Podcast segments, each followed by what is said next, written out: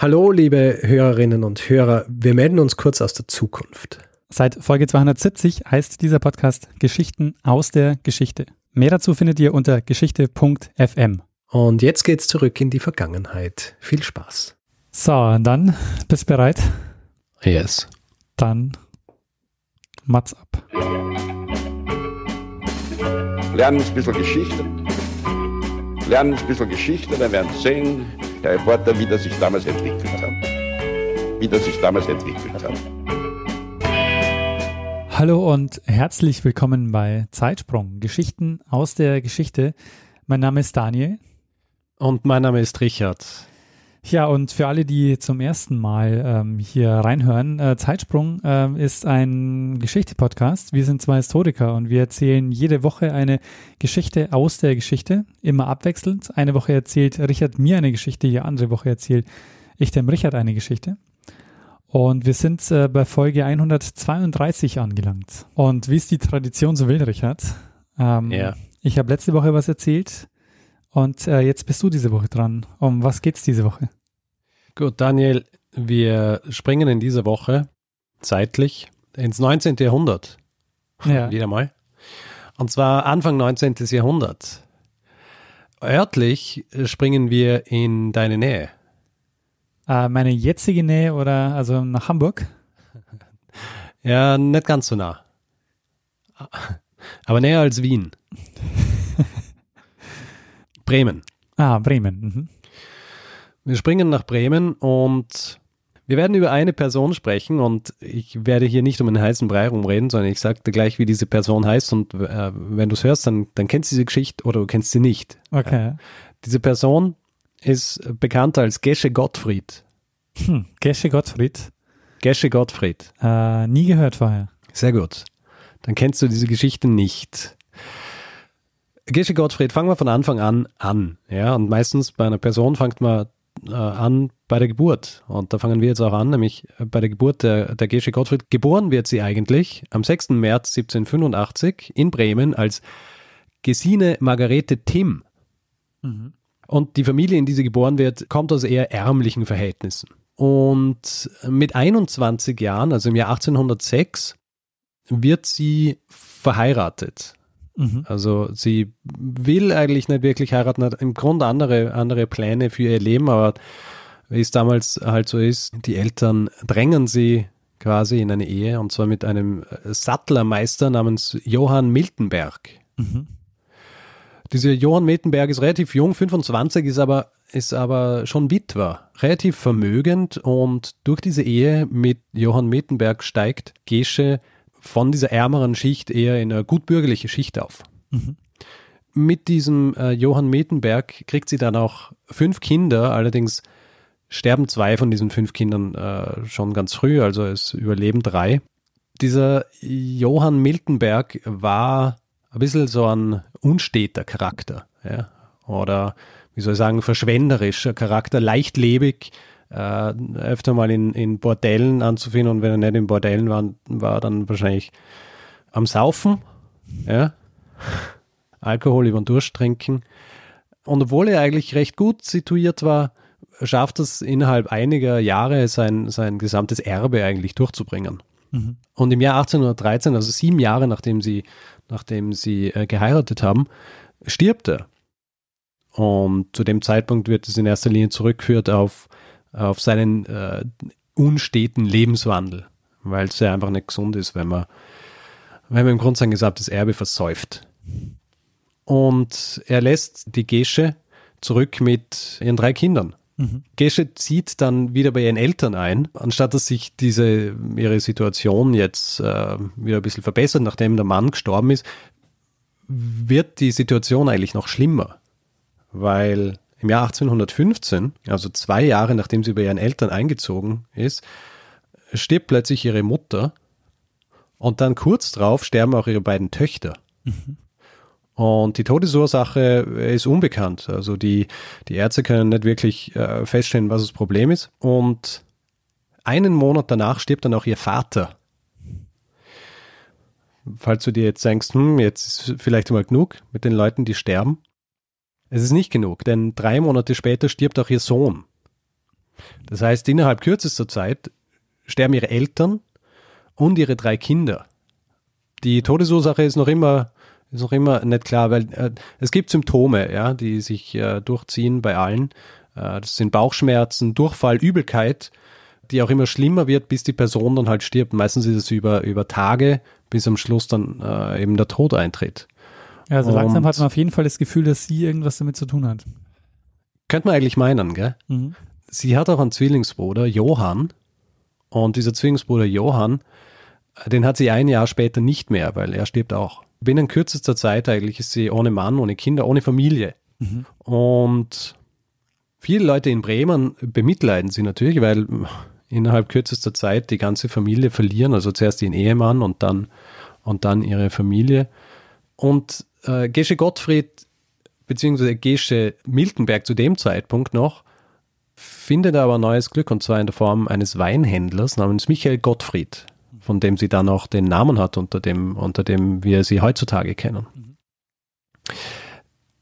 Angeblich ist es so, dass sie mit diesem Michael Gottfried schon einige Zeit lang eine Affäre gehabt hat.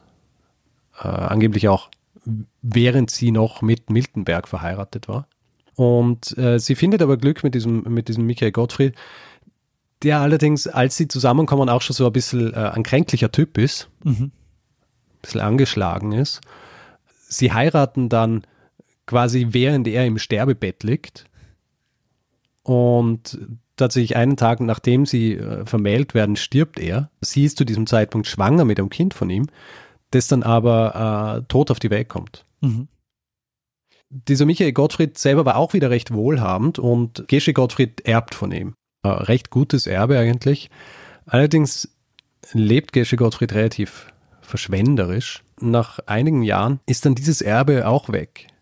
Aber im Jahr 1822 findet sie wiederum neues Glück und zwar diesmal äh, ist es der Modehändler Paul Thomas Zimmermann. Und es kommt aber leider nicht zur Hochzeit. Weil er vorher stirbt. Ja. er stirbt vor der Hochzeit, aber nicht, bevor er sie in seinem Testament bedacht hat. Mhm. Zu dem Zeitpunkt ist es so, dass angeblich Gesche Gottfried in Bremen den Beinamen der Engel von Bremen gehabt hat. Weil die Leute gesehen haben, dieses Leid, das sie erdulden muss und dass sie das alles wegsteckt. Zu dem Zeitpunkt sind äh, ihre beiden Ehemänner, ihr Verlobter, ihre Eltern, ihr Bruder, ihre Kinder gestorben. Und es ist noch immer nicht klar, woran sie gestorben sind. Im Jahr 1826, sie hat zwar geerbt, aber trotzdem leidet sie ein bisschen unter Geldproblemen und deswegen verkauft sie im Jahr 1826 das Gottfried-Haus, also das Haus, das sie von ihrem, äh, von ihrem zweiten Ehemann geerbt hat und in dem, in dem sie auch gelebt hat. Äh, sie verkauft es an einen gewissen Johann Christoph Rumpf, sichert sich aber, als sie es verkauft, das lebenslange Wohnrecht in zwei Wohnungen dieses Hauses zu. Und äh, Johann Christoph Rumpf zieht dann kurz drauf, nachdem sie im Juli 1826 dieses Haus gekauft haben, zieht er mit seiner Frau Wilhelmine in dieses Haus und äh, wird dadurch der Vermieter von, von Gesche Gottfried. Fünf Monate nachdem die beiden eingezogen sind in dieses Haus, stirbt die Frau von Johann Christoph Rumpf. Einen fürchterlichen Tod, also unter Qualen auch wieder tagelang Bauchschmerzen und äh, wirklich ähm, grauenhaften Tod, einige Tage nachdem sie ihr erstes Kind auf die Welt gebracht hat. Mhm. Ab diesem Zeitpunkt sorgt äh, Gesche Gottfried eigentlich für diesen Rumpf und auch für das Kind und macht sich so ein bisschen unentbehrlich für ihn im Haushalt. Also er, er nennt sie ab diesem Zeitpunkt Tante und äh, sie kocht regelmäßig für ihn und er wird aber in dieser Zeit auch immer kränker.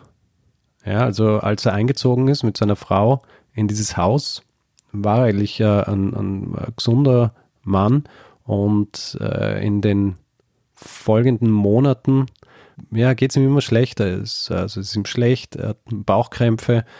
Nicht so schlimm wie seine Frau, also er stirbt nicht, aber er merkt, es geht ihm einfach nicht gut. Und eines Tages findet er in einem Schinken so weiße Körner. beziehungsweise er findet so eine Substanz, die ein bisschen leicht schmierig ist, die auf seinem Schinken ist und in dieser Substanz sind, sind, äh, sind so weiße Körner. Und er findet es einmal, äh, zeigt es einem Freund und, und, und fragt ihn, ob er weiß, was es ist. Und der Freund äh, sagt so, ja, das schaut mir schon verdächtig aus, er soll sich untersuchen lassen, weil es könnte Gift sein. Und der, und der Rumpf denkt sich aber so, na, wieso soll, wieso sollte mir jemand vergiften? Ja.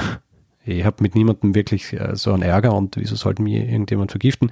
Lässt es dann auch noch ein bisschen sein und es äh, vergehen dann weitere Monate bis er wieder was findet, in, ähm, wieder in einem Stück Schinken. Und diesmal denkt sich, okay, jetzt äh, muss ich das anschauen lassen. Und er wendet sich an einen Arzt, den Dr. Lutze. Dieser Dr. Lutze lässt es von einem Apotheker untersuchen. Und dieser Apotheker findet raus, dass diese, dass diese weißen kristallinen äh, Kügelchen Arsenik sind. Das Gift, das du wahrscheinlich kennst. Arsenik das ähm, wahrscheinlich am meist verwendete Gift seit mhm. der Antike, das unter anderem auch für Schädlingsbekämpfung eingesetzt wird. Mhm. Ab diesem Moment, man will nicht sagen, dass es allen ein bisschen so wie Schuppen von den Augen fällt, aber es wird irgendwie klar, dass die Leute schon seit Jahren irgendwie Verdachtsmomente gehabt haben, was die Gesche Gottfried angeht. Mhm. Und es dauert nur einen Tag, bis sie das Zimmer der Gesche Gottfried beziehungsweise ihr, ihre, ihre Wohnung, in der sie wohnt, in diesem Haus beim Rumpf, durchsuchen. Sie finden Arsenik bei ihr und am 6. März 1828 wird sie verhaftet, kurz darauf auch ins Detentionshaus am Ostertor gebracht. Und in diesem Gefängnis wird sie dann verhört. Im äh, Zuge dieser Verhöre, die insgesamt drei Jahre dauern, gibt sie 15 Morde zu zwar nicht nur die Morde an ihren äh, Ehemännern, an den Verlobten, an ihrer Familie, Kindern, sondern auch an Bekannten und äh, Freundinnen und auch Kinder, beziehungsweise einem Kind einer ihrer Freundinnen, die sie auch umgebracht hat. Und gibt auch zu, dass sie zumindest 19 Menschen laufend vergiftet hat, aber so, dass es nicht zum Tod geführt hat. Gemacht hat sie das mit Arsenik, die ersten Morde mit Arsenik, das sie im Schrank ihrer Mutter gefunden hat und später dann mit Mäusebutter, weil ich vorher erwähnt habe, dass Arsenik auch zur Schädlingsbekämpfung verwendet wird. Mäusebutter ist so eine Mischung aus Schweineschmalz und Arsen oder Arsenik, das eben eigentlich für Mäuse ausgelegt worden ist und sie hat es verwendet, indem sie es auf Brote oder Kuchen oder, oder Zwieback geschmiert hat und Leuten zu essen gegeben hat oder teilweise auch in Suppen gelegt hat oder Salate damit eingrieben hat. Mhm. Du fragst dich jetzt natürlich, warum hat sie das gemacht? Ja, also ich frage mich schon, warum hat sie das gemacht? Vor allen Dingen eben auch, äh, ja, dann auch eben in so kurzem Abstand dann auch ähm, ihre Eltern und ihre Kinder. Das Blöde ist, man weiß nicht wirklich, warum sie es gemacht hat. Okay es gibt viele Spekulationen. Anfang war es natürlich so, dass wenn Leute spekuliert haben drüber, warum sie das gemacht hat, dann haben sie nicht wirklich viel Information von ihr gehabt, wie, warum, äh, warum sie das gemacht hat, weil anfangs die Aufzeichnungen der Verhöre nicht zur Verfügung standen sind. Es ist zwar relativ schnell von ihrem Verteidiger, einem gewissen Voget, ein Buch rausgebracht worden, noch während sie, noch während sie im Gefängnis saß, in dem er über sie geschrieben hat. Die Prozessakten sind aber lange Zeit nicht einsichtig gewesen und sind auch interessanterweise während dem Zweiten Weltkrieg verschwunden. Die sind dann 1950 aufgetaucht im Moskauer Zentralarchiv mhm. und sind von dort ins Ostberliner Archiv gekommen und dann äh, im Jahr 1987 wieder zurück nach Bremen unter dem Namen Protokolle des Kriminalgerichts in Untersuchungssache wieder die Giftmischerin Gesche Margarete Gottfried geborene Tim. Mhm. Diese, diese gesammelten Protokolle sind von dem Schriftsteller Per Meter untersucht worden und er hat auch ein Buch drüber geschrieben. Und er hat Prozessprotokolle, er hat diese Verhör, äh, Verhöraufzeichnungen, die Gedächtnisprotokolle des Untersuchungsrichters, Zeugenaussagen und so weiter ausgewertet. Und ich habe ja gesagt, dass der Friedrich Leopold Vogel, der Verteidiger, ein Buch über sie geschrieben hat. Und in diesem Buch sagt er, dass die äh, Gesche Gottfried das in erster Linie einfach nur aus Habgier gemacht hat. Mhm. Er wollte zwar sie psychiatrisch untersuchen lassen, äh, was aber abgelehnt worden ist vom Gericht. Schreibt aber dann in diesem Buch über sie, dass sie das in erster Linie gemacht hat, weil sie erben wollte oder weil sie, nachdem Miltenberg gestorben ist und sie bei den Eltern gewohnt hat, wollte sie einfach die Eltern und die Kinder loswerden, damit sie den äh, Michael Gottfried heiraten kann. Mhm. Ich habe ja vorhin erwähnt, dass sie, dass gesagt worden ist, dass sie mit ihm schon länger ein Verhältnis gehabt hat und in diesen Protokollen beziehungsweise in den Verhörprotokollen gibt sie mehr oder weniger zu, dass sie Angst gehabt hat, dass Gottfried sie nicht heiraten will, wenn sie Kinder hat und ihre Eltern wären auch gegen die Beziehung gewesen. Mhm. Für ihn ist es klar und er meint, sie ist einzig von, von Habgier getrieben. Allerdings ist es so, dass in diesen Protokollen in diesen Verhörprotokollen immer wieder Widersprüche drin sind in den Dingen, die sie sagt. Also, dass sie einerseits sagt sie, ja, sie hat es in erster Linie gemacht, weil sie äh, Gottfried heiraten wollte und später dann, weil sie hat ja relativ unbeteiligte Menschen einfach umgebracht und auch ständig vergiftet, sagt sie, dass sie im Grund getrieben worden ist durch einen inneren Zwang, das zu machen. Mhm. Wo man eigentlich davon ausgeht, dass wenn das heutzutage jemand sagen würde, würde man natürlich ein psychiatrisches Gutachten machen lassen. Weil es naheliegend ist, dass das nicht einfach nur aus irgendwie aus Habgier oder aus irgendwelchen finanziellen Gründen passiert ist. Ja. Per Meter, der diese Protokolle untersucht hat, zeigt eben auch auf, dass zum Beispiel ihr Verteidiger in seinem Buch, das er über sie geschrieben hat, absichtlich einfach Dinge aus den Verhörprotokollen falsch wiedergibt, um, um seine Theorie zu unterstützen oder seine Geschichte, seine Version der Geschichte zu, zu stützen, dass sie eine Serienmörderin aus niedrigsten Motiven war. Mhm. Heutzutage ist es so, dass man davon ausgeht, dass höchstwahrscheinlich wirklich die Affäre mit Gottfried war, die das Ganze ausgelöst hat dass sie mit Mietenberg verheiratet war, die Affäre mit Gottfried angefangen hat und um Gottfried heiraten zu können, ihren Mann umgebracht hat und dann allerdings allein war mit den Kindern und den Eltern und höchstwahrscheinlich nicht ihre, ihre Kinder und die Eltern umgebracht hat, nur damit sie mit Gottfried zusammen sein kann, sondern weil sie einfach überfordert war von der Situation. Die Eltern waren schon relativ schwächlich, kränklich, alt und äh, sie hat für die Kinder sorgen müssen und hat einfach nicht gewusst, wie sie das bewerkstelligen soll. Warum sie dann allerdings so viele andere Menschen auch umgebracht hat, ist, ist auch nicht wirklich geh- oder erklärt. Mhm. Es gibt aber eine mögliche Erklärung, die zutreffen könnte auf äh, Gesche Gottfried. Und zu diesem Behufe habe ich mit einem Psychologen bzw. Psychiater gesprochen. Hm. Und das hören wir uns jetzt kurz an. Mhm.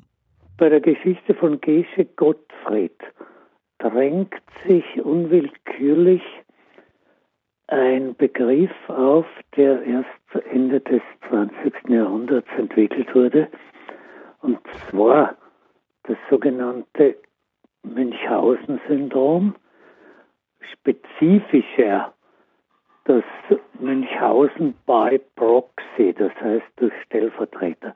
Münchhausen-Syndrom als solches beschreibt eine Handlungsweise, dass Menschen sich selbst Krankheiten äh, zufügen oder simulieren, welche ihnen Beachtung zukommen lässt.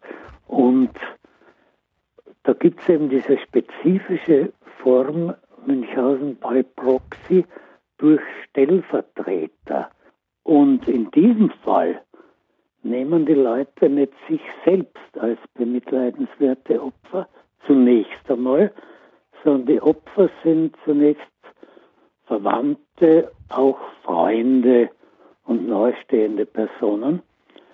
Und ein sekundärer Gewinn ist dabei die Achtung durch die selbstlose Hingabe bei der Pflege dieses, dieser erkrankten Person, wobei sehr oft der Tod eintreten kann. Das heißt, die Leute werden, also die Opfer werden zum Teil zum, zu Tode gepflegt. Es ist natürlich hier schwierig von, von meist zu reden, weil die Fallzahlen für dieses Phänomen extrem niedrig sind. Ja. Ja, sehr spannend. Der Psychiater und äh, Psychologe übrigens heißt Dr. Walter Hemmer. Ah, ich wollte kurz, ich hatte die Vermutung, ich hatte die Vermutung, dass es sich um deinen Vater handelt. Ja, jetzt mein Sehr Vater. schön. Hat er die auf die Geschichte, äh, äh, auf die Geschichte, hat er dich auf die aufmerksam gemacht, oder? Na, hat, na, na, ich hab, ähm, die Geschichte ist übrigens ein Hinweis von einer Hörerin. Mhm. Hätte die nachher noch gesagt, Anne aus, äh, aus Bremen, beziehungsweise ich weiß nicht, ob sie noch in Bremen wohnt, aber sie meint, es sei ihre, Hei äh, ihre Heimatstadt und äh, hat, hat mir diese Geschichte näher gebracht. Aber na, ich habe hab ihn gefragt, was er dazu meint und äh, habe ihn dann eben auch gleich äh, entsprechend einen O-Ton bringen lassen. Mhm. Sehr schön. Ja, also wenn man diese ganze Geschichte von der betrachtet, und ich habe das jetzt natürlich alles ein bisschen gerafft aus, aus ähm, Zeitgründen, wie es ja hier oft so der Fall ist, damit äh, die Episoden nicht zu lang werden. Aber sie hat ja viele Personen einfach laufend vergiftet, ohne sie wirklich zu töten. Und dort eben auch Leute, die ihr nahe gestanden sind. Mhm. Also zum Beispiel der Rumpf, ihr Vermieter, den hat sie ja über lange Zeit vergiftet und hat ihn eben gleichzeitig aber auch gepflegt. Sie, sie hat sich um ihn gekümmert, sie hat ihm Essen gemacht. Natürlich war dieses Essen dann immer wieder vergiftet, aber trotzdem hat sie, hat sie sich um ihn gekümmert, um diesen Mann, der immer kränker worden ist, was wahrscheinlich in ihren Augen dann auch sie in der Öffentlichkeit irgendwie besser dastehen hat lassen. Wie war es denn eigentlich mit dem Gift? Also ähm, konnte sie, wie, wie ist sie die, an dieses Gift gekommen und wie konnte, konnte sie einschätzen, wie viel davon dann tatsächlich tödlich war und wie viel sie dann äh, verwenden konnte? Also das erste Arsenik, das sie verwendet hat, hat sie, ich glaube, ich habe das vorher angesprochen, hat sie im Schrank ihrer Mutter gefunden. Mhm. Und äh, später hat sie, hat, hat sie dann so Kruken aus der, aus der Apotheke besorgt, wo diese Mäusebutter drin war. Ah, das, die konnte man einfach so kriegen. Die, die hat man einfach kaufen können, weil das war, äh, das war Schädlings, Schädlingsbekämpfung. Ach so, ja. Hm. Das hast du so kaufen können und hast, ähm, hast es halt irgendwo hingeschmiert und das gehofft, dass es von Mäusen und nicht von, von Menschen gegessen wird. Und im Fall der Gesche hat es eben, hat es eben Menschen gegeben. Also sie, sie beschreibt in den Verhören auch, wie sie es dann ihren Kindern gibt. Interessanterweise in den Verhören, äh, in, den, in den ersten Verhören sagt sie es falsch. Da beschreibt sie nämlich, dass sie ihre Kinder auch mit Mäusebutter äh, umgebracht hat. In Wirklichkeit hat sie zu diesem Zeitpunkt noch dieses Arsenik verwendet, das sie im Schrank ihrer Mutter gefunden hat, das nicht in Form von Mäusebutter, sondern einfach nur in Pulverform zur Verfügung gestanden ist korrigiert sich dann später auch noch einmal in, in späteren Verhören, dass sie das noch nicht mit Mäusebutter gemacht hat.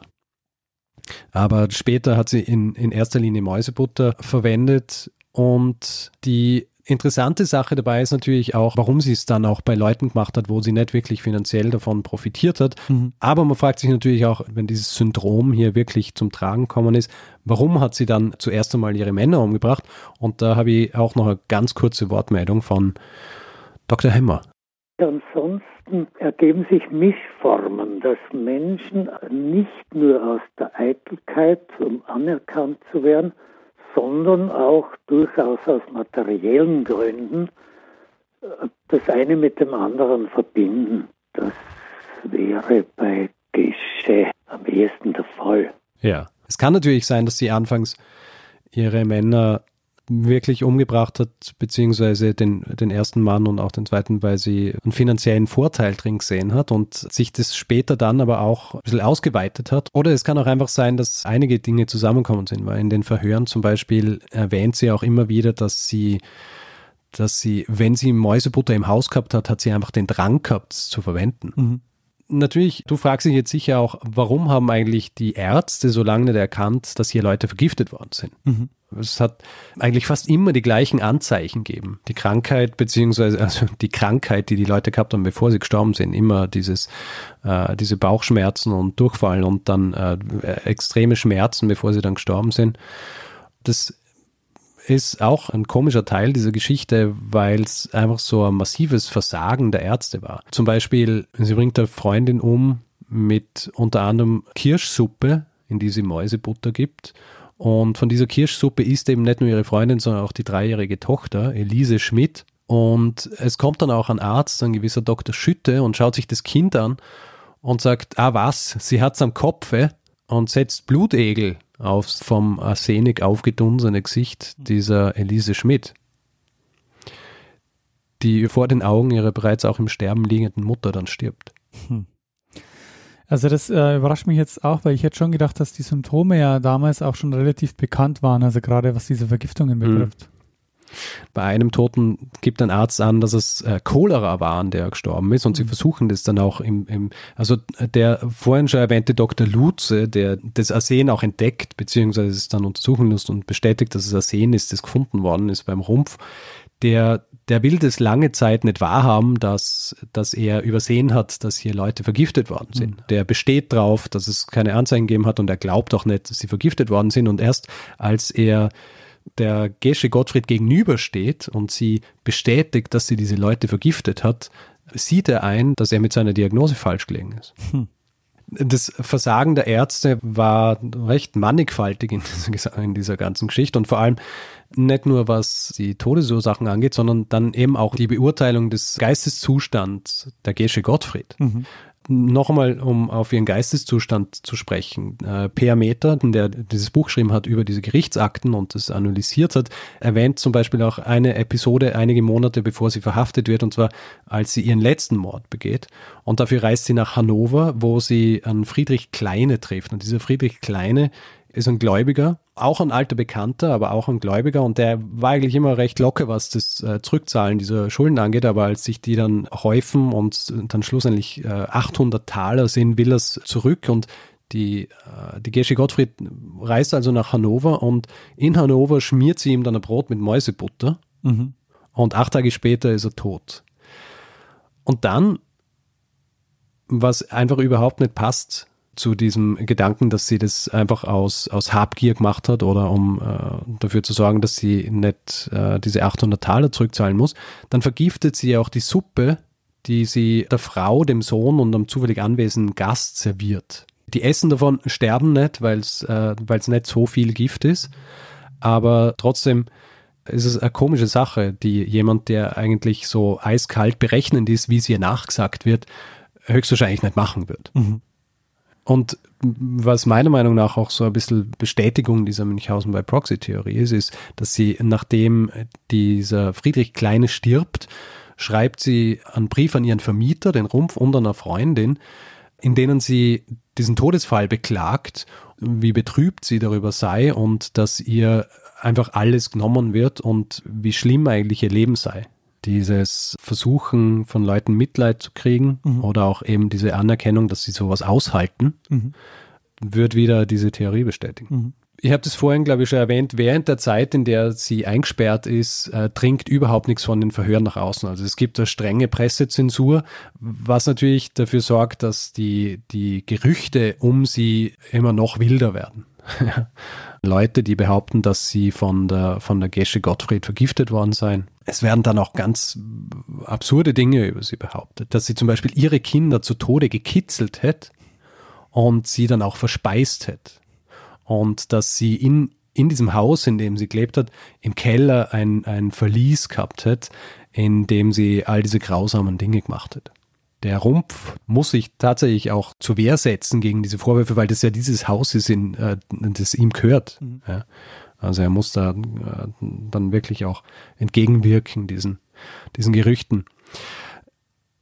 Nach drei Jahren Verhör wird Gesche Gottfried der Prozess gemacht Interessanterweise ist es der erste Prozess weltweit gewesen, bei dem sich die Verteidigung auf Schuldunfähigkeit der Mandantin berufen hat. Also ich habe ja vorher erwähnt, dass der Vorgeld eigentlich wollte, dass es ein psychiatrisches Gutachten gibt. Ja. Das Gericht und die Anklage lassen die so nicht gelten und, äh, und sind der Meinung, sie, sie hat genau gewusst, was sie macht, während sie es gemacht hat und äh, sie hat gewusst, dass sie gegen äh, das Recht verstößt und deswegen ist sie auch zurechnungsfähig.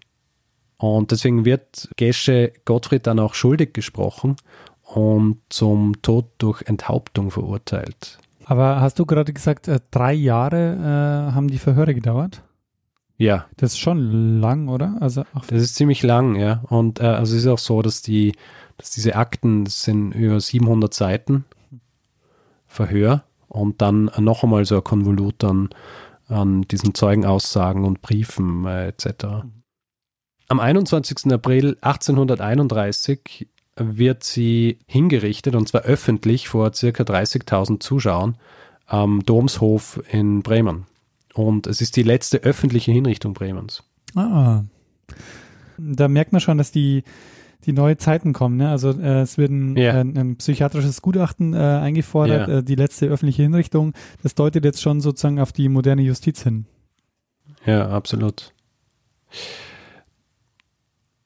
Interessant ist auch, ein anonymer Steinmetz hat im Pflaster an der Nordseite des Bremer Doms einen Stein eingelassen mit einem eingekerbten Kreuz, ein, ein sogenannter Spuckstein, der an die Hinrichtung von Gesche Gottfried erinnern soll, wo die Leute eben drauf spucken, um, um ihre Verachtung auszudrücken. Ah, Angeblich, angeblich äh, ist es der Ort, wo sie enthauptet worden ist, entweder oder es ist der Ort, wo ihr Kopf hingerollt ist, nachdem er abgeschlagen worden ist. aber es steht da nichts, also es ist jetzt kein Text. Na, es ist, es steht da nichts. Die, die ganze Geschichte ist äh, heutzutage äh, natürlich aus mehreren Gründen noch immer faszinierend. Weibliche Serienmörderin oder eine Serienmörderin ist ja, ist ja schon einmal recht selten.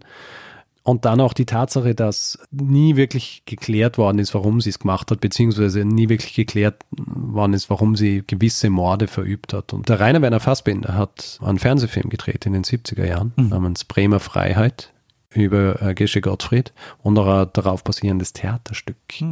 In seinem Fernsehfilm eine Interpretation der Taten von Gesche Gottfried, dass er das als ein Akt der Emanzipation ansieht.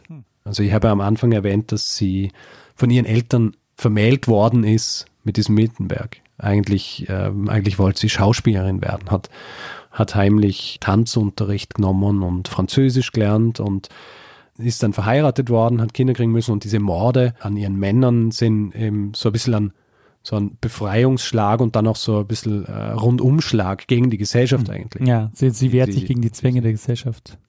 Ja. Ja.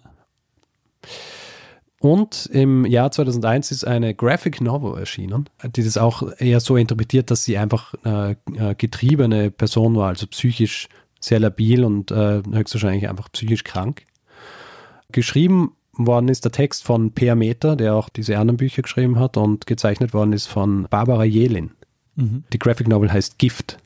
Gibt es im gut sortierten Fachhandel. Ähm, wie vorhin schon erwähnt, äh, Hinweis kommt von Anne. Die hat mir das geschickt und auch gleich mit dem Hinweis auf, auf die Graphic Novel. Ja, sehr spannend, Richard. Also ich kannte die Geschichte gar nicht bislang. Also ich habe noch nie von Gesche Gottfried vorher gehört.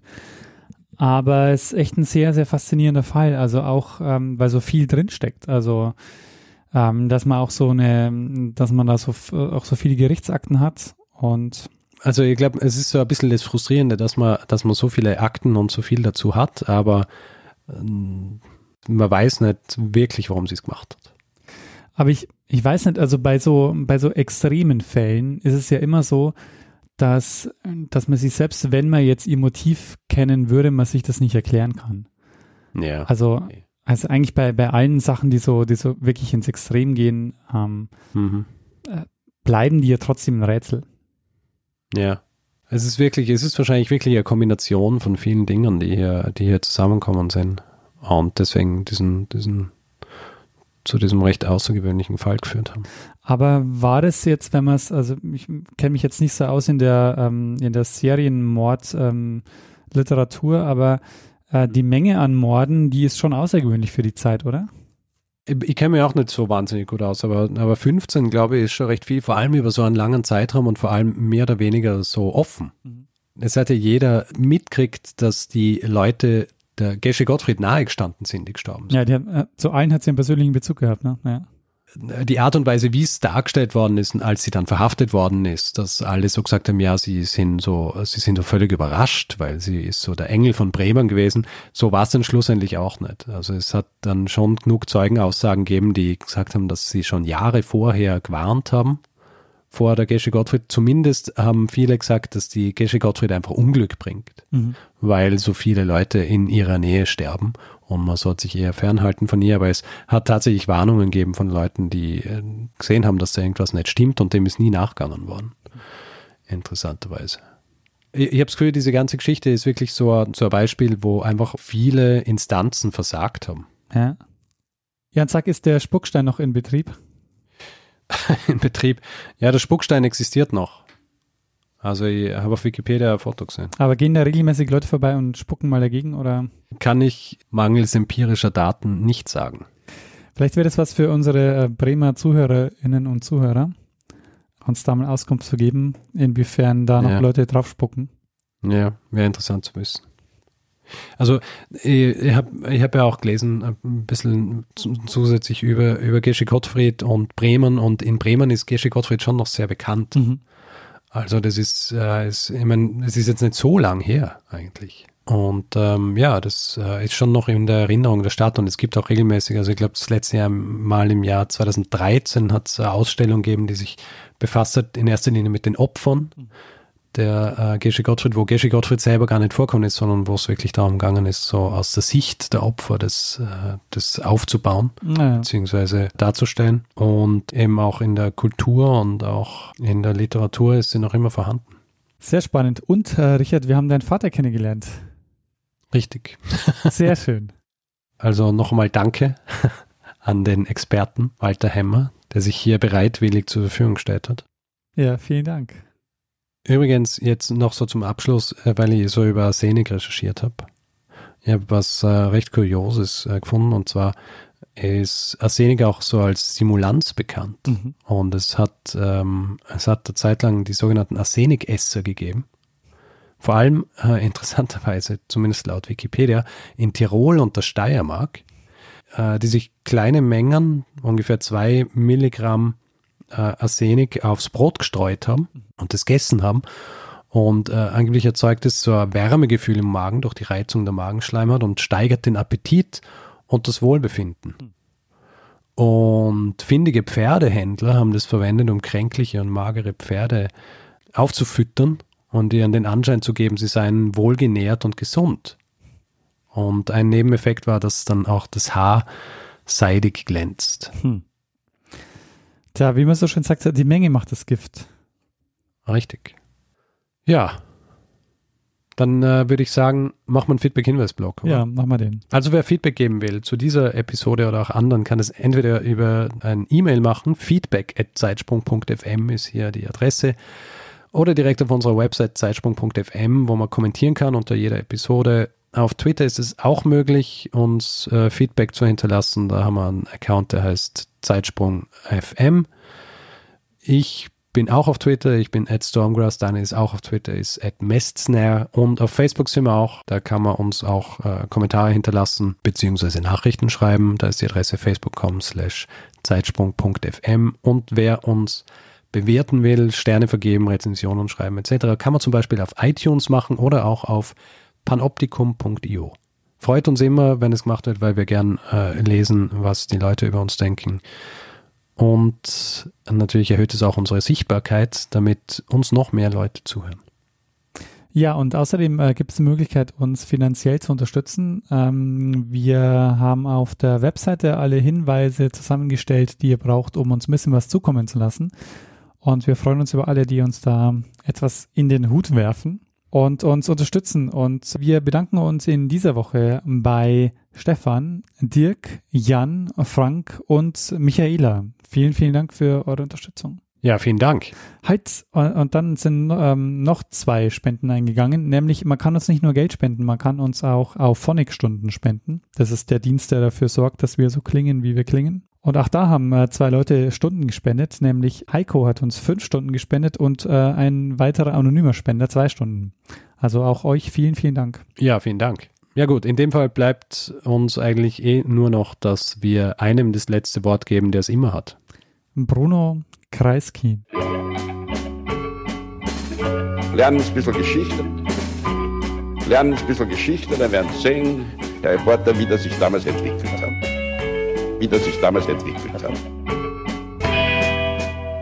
Ja, Daniel, jetzt haben wir mal ein Glas Wasser geholt. Ja, ein warmes und- Glas Wasser. Nein, kühl. Kühl. Es muss kühl sein. Aber ähm, vor, vor ein, zwei Wochen oder so habe ich mal eines dieser Gläser, die ich auf dem Schreibtisch gehabt habe, aus Versehen umgeworfen. Hm. Und äh, über alles drüber. Auch über den Rechner. Na, so in die andere Richtung, aber halt so über, mh, über meinen Steinberg über Hm. meinen Cloud-Lifter, Hm. über alle Kabel, derer ich viele habe Scheiße. auf diesem Schreibtisch. Und? Aber ein bisschen, ja, aber ein bisschen putzen müssen. Naja, alles recht robust, ja. Wie Cool. du hörst. hin, und wieder, hin und wieder hörst du in der Spur so ein leichtes äh, Glucksen. das ist von dem Wasser, das noch, das noch in den, in den Kabeln steckt. Äh, jetzt hast du gut lachen, ne?